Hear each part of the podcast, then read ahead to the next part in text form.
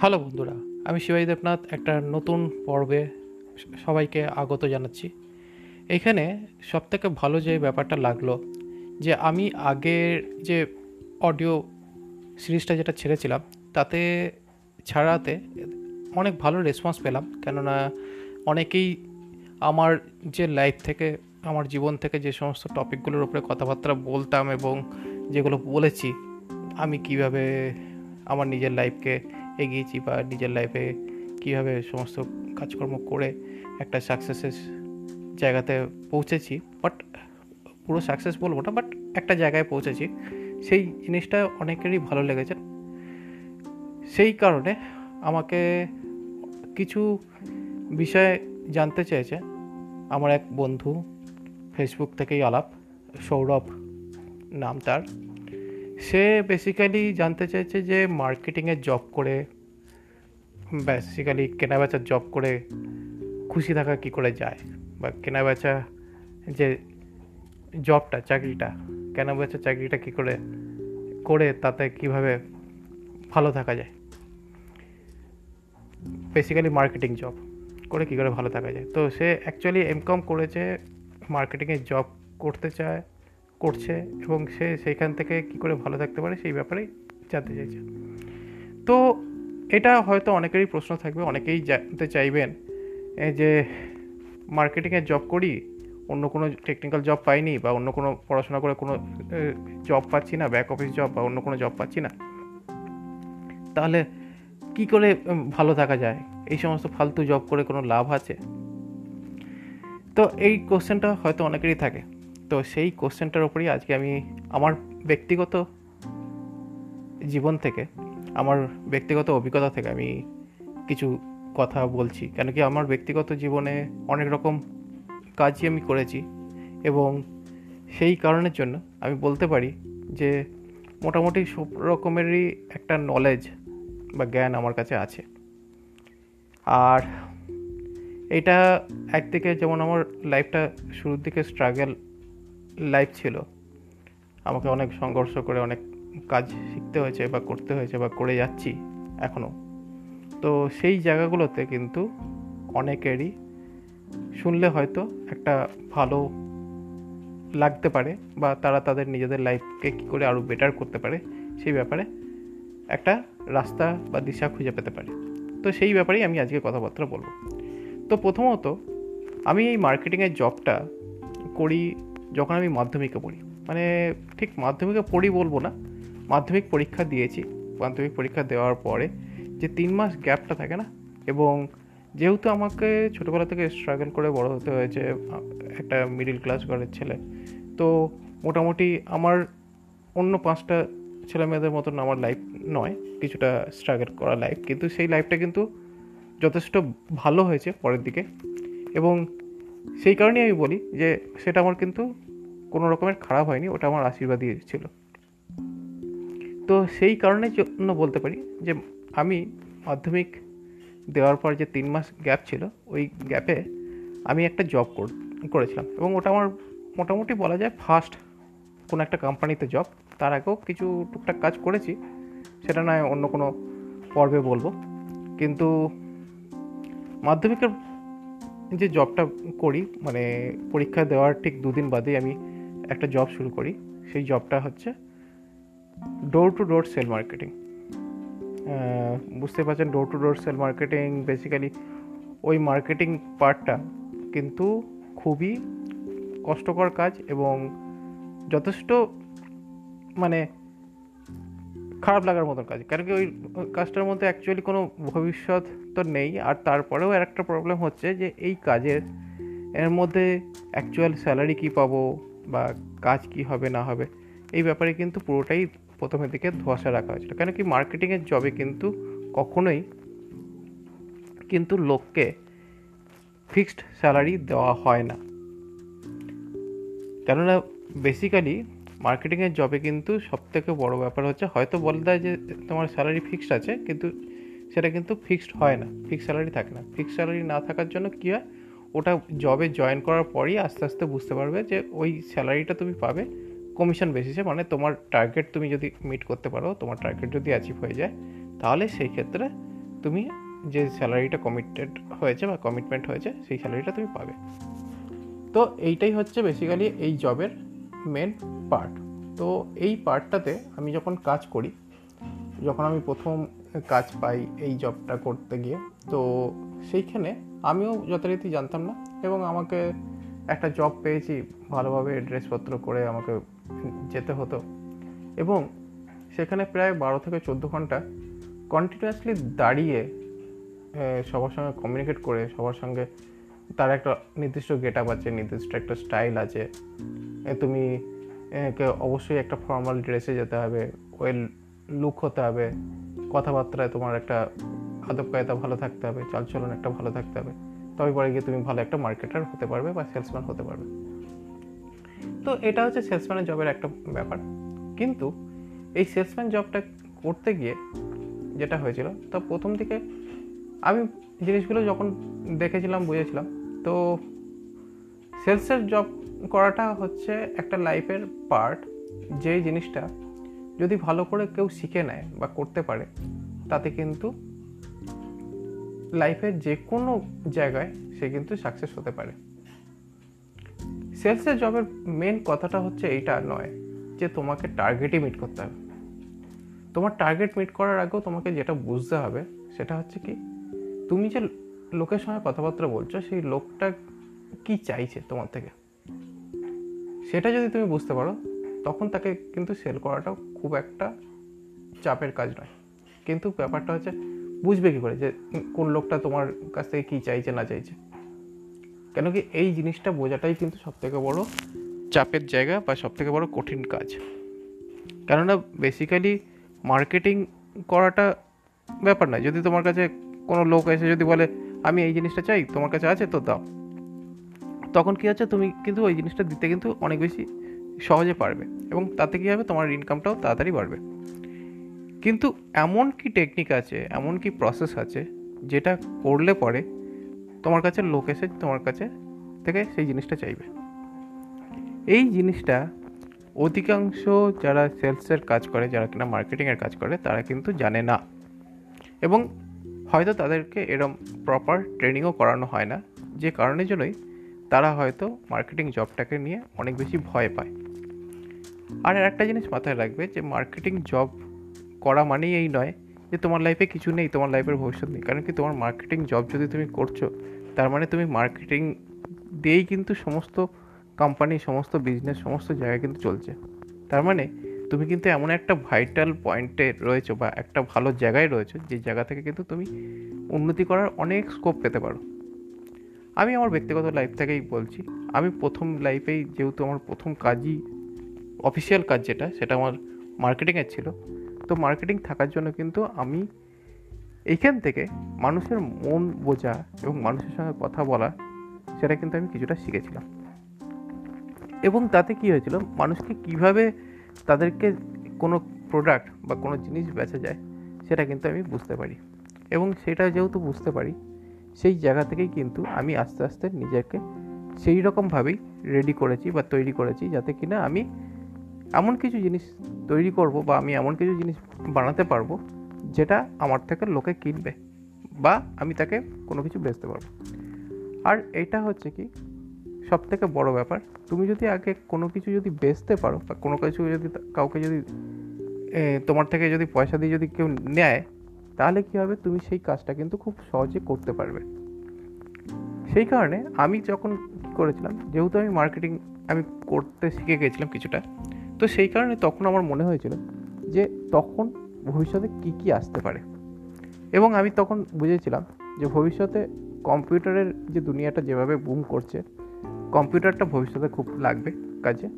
কম্পিউটারের ওপর কাজ করতে হবে এবং কম্পিউটারে কাজ করে সেটা যদি ইন্টারনেটের ওপর বেস করে কোনো রকম কাজ করা যায়, তাহলে কিন্তু সব থেকে ভালো। এটা কিন্তু আমি মার্কেটিং করতাম বলে বা মার্কেটিংয়ে ছিলাম বলে শুরুতেই, আমি কিন্তু এই ব্যাপারটা বুঝতে পেরেছিলাম। এবং তখন থেকেই কী করেছিলাম, মার্কেটিংটাকে বুঝে আমি জানতাম মার্কেটিং শুধু হয় না মার্কেটিংয়ের জন্য কোনো না কোনো তোমাকে প্রোডাক্ট বা সার্ভিস কিছু লাগবে, যেটা তোমাকে সেল করতে হবে। তো আমার কাছে যেহেতু টাকা কম ছিল, যেহেতু আমি সেই টাকা ইনভেস্ট করে আমি যে কিছু কিনবো, সেটা মতন ক্ষমতা অতটা আমার ছিল না। তো সেই কারণের জন্য কিন্তু আমি এমন কিছু করতে চেয়েছিলাম, যাতে কী হবে, আমার টাকাও কম খরচা হবে বাট আমি ইনকাম ভালো রকম করব।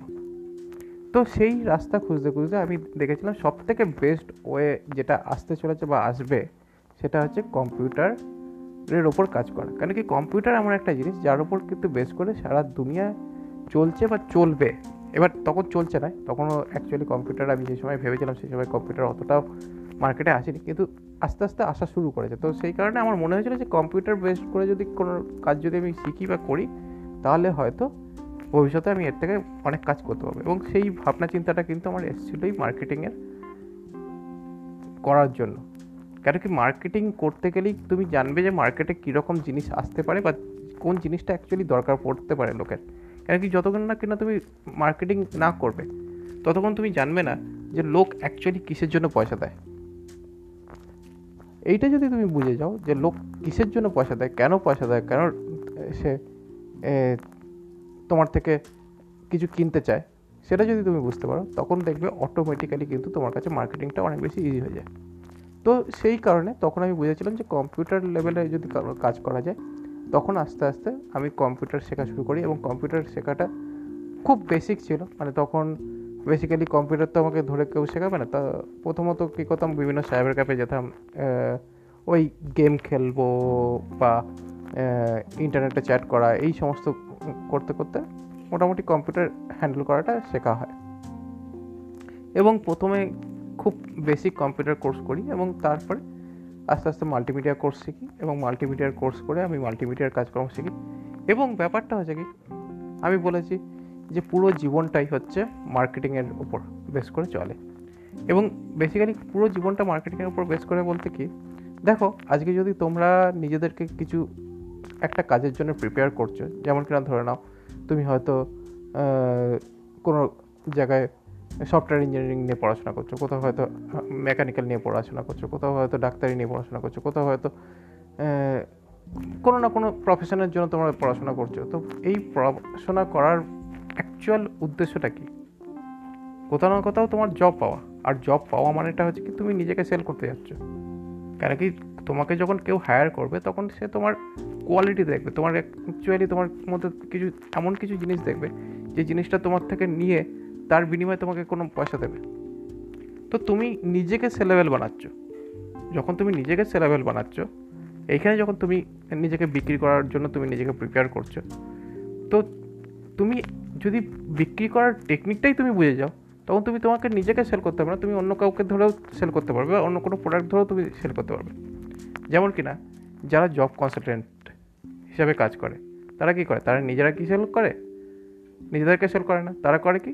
এমপ্লয় সেল করে মানে তোমাকে নেবে, তোমাকে নিয়ে অন্য কোনো কোম্পানির কাছে তোমাকে সেল করবে। এবং সেখান থেকে তোমাকে, থেকে সে ইনকাম করবে।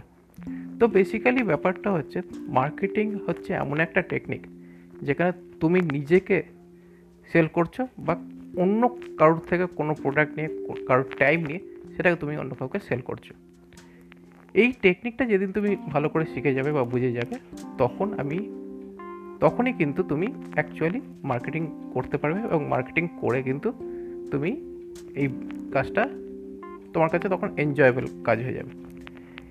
তো এইটাই হচ্ছে বেসিক্যালি আমার ব্যক্তিগত মতামত।